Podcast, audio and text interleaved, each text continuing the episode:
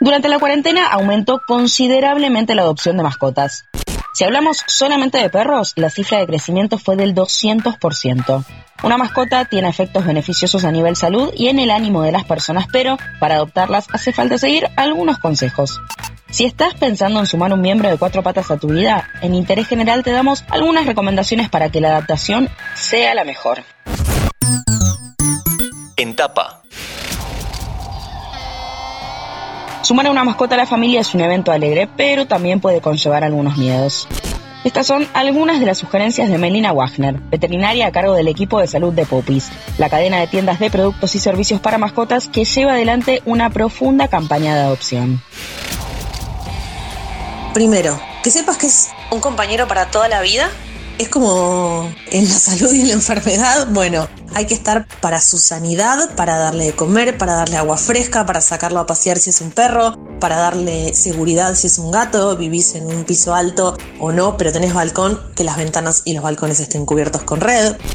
Que estemos ahí para darle una buena alimentación, la alimentación y el tipo de alimentación que elijas, pero que sea saludable, que si algún día lo ves raro y se siente mal, lo lleves al veterinario, que todos los años reciba sus vacunas, que todos los meses tenga su control de, pulgas y garrapatas, que esté desparasitado internamente y que tengas muchas ganas de acompañarlo y que él te acompañe.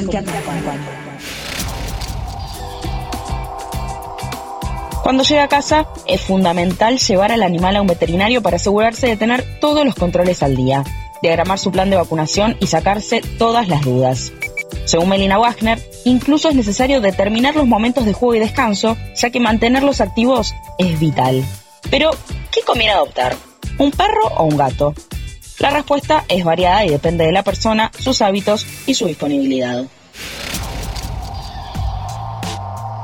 Depende mucho del tiempo que tengas, del espacio que tengas, de los animales que tengas o no, depende de un montón de factores. Si sos una persona que te encanta irte los fines de semana, que te encanta ir a la plaza, que sos de correr, que sos de hacer ejercicio y te gusta mucho estar afuera, un perro puede ser una excelente compañía. Si vos tenés por ahí, no sé, mucho home office, también está bueno un perro y también está bueno un gato, porque duermen mucha parte del día, son más activos de noche, pero si tenés un espacio por ahí más pequeño, o a veces estás más horas afuera de casa que lo que otras personas, un gato quizás es tu opción ideal. A la hora de adoptar, afortunadamente existen muchas organizaciones de rescate de animales. Pupis trabaja con ellas para ayudar en el proceso de incorporar a un miembro de peludo a la familia, con los consejos que eso conlleva. ¿Qué hacemos? Los desparasitamos, los vacunamos, los tratamos si tienen alguna enfermedad y les sacamos fotos y las subimos a la plataforma. Y en esa plataforma lo que vos haces es un match corazón corazón en donde llenas un formulario y decís quiero adoptar a, no sé, Rodolfo.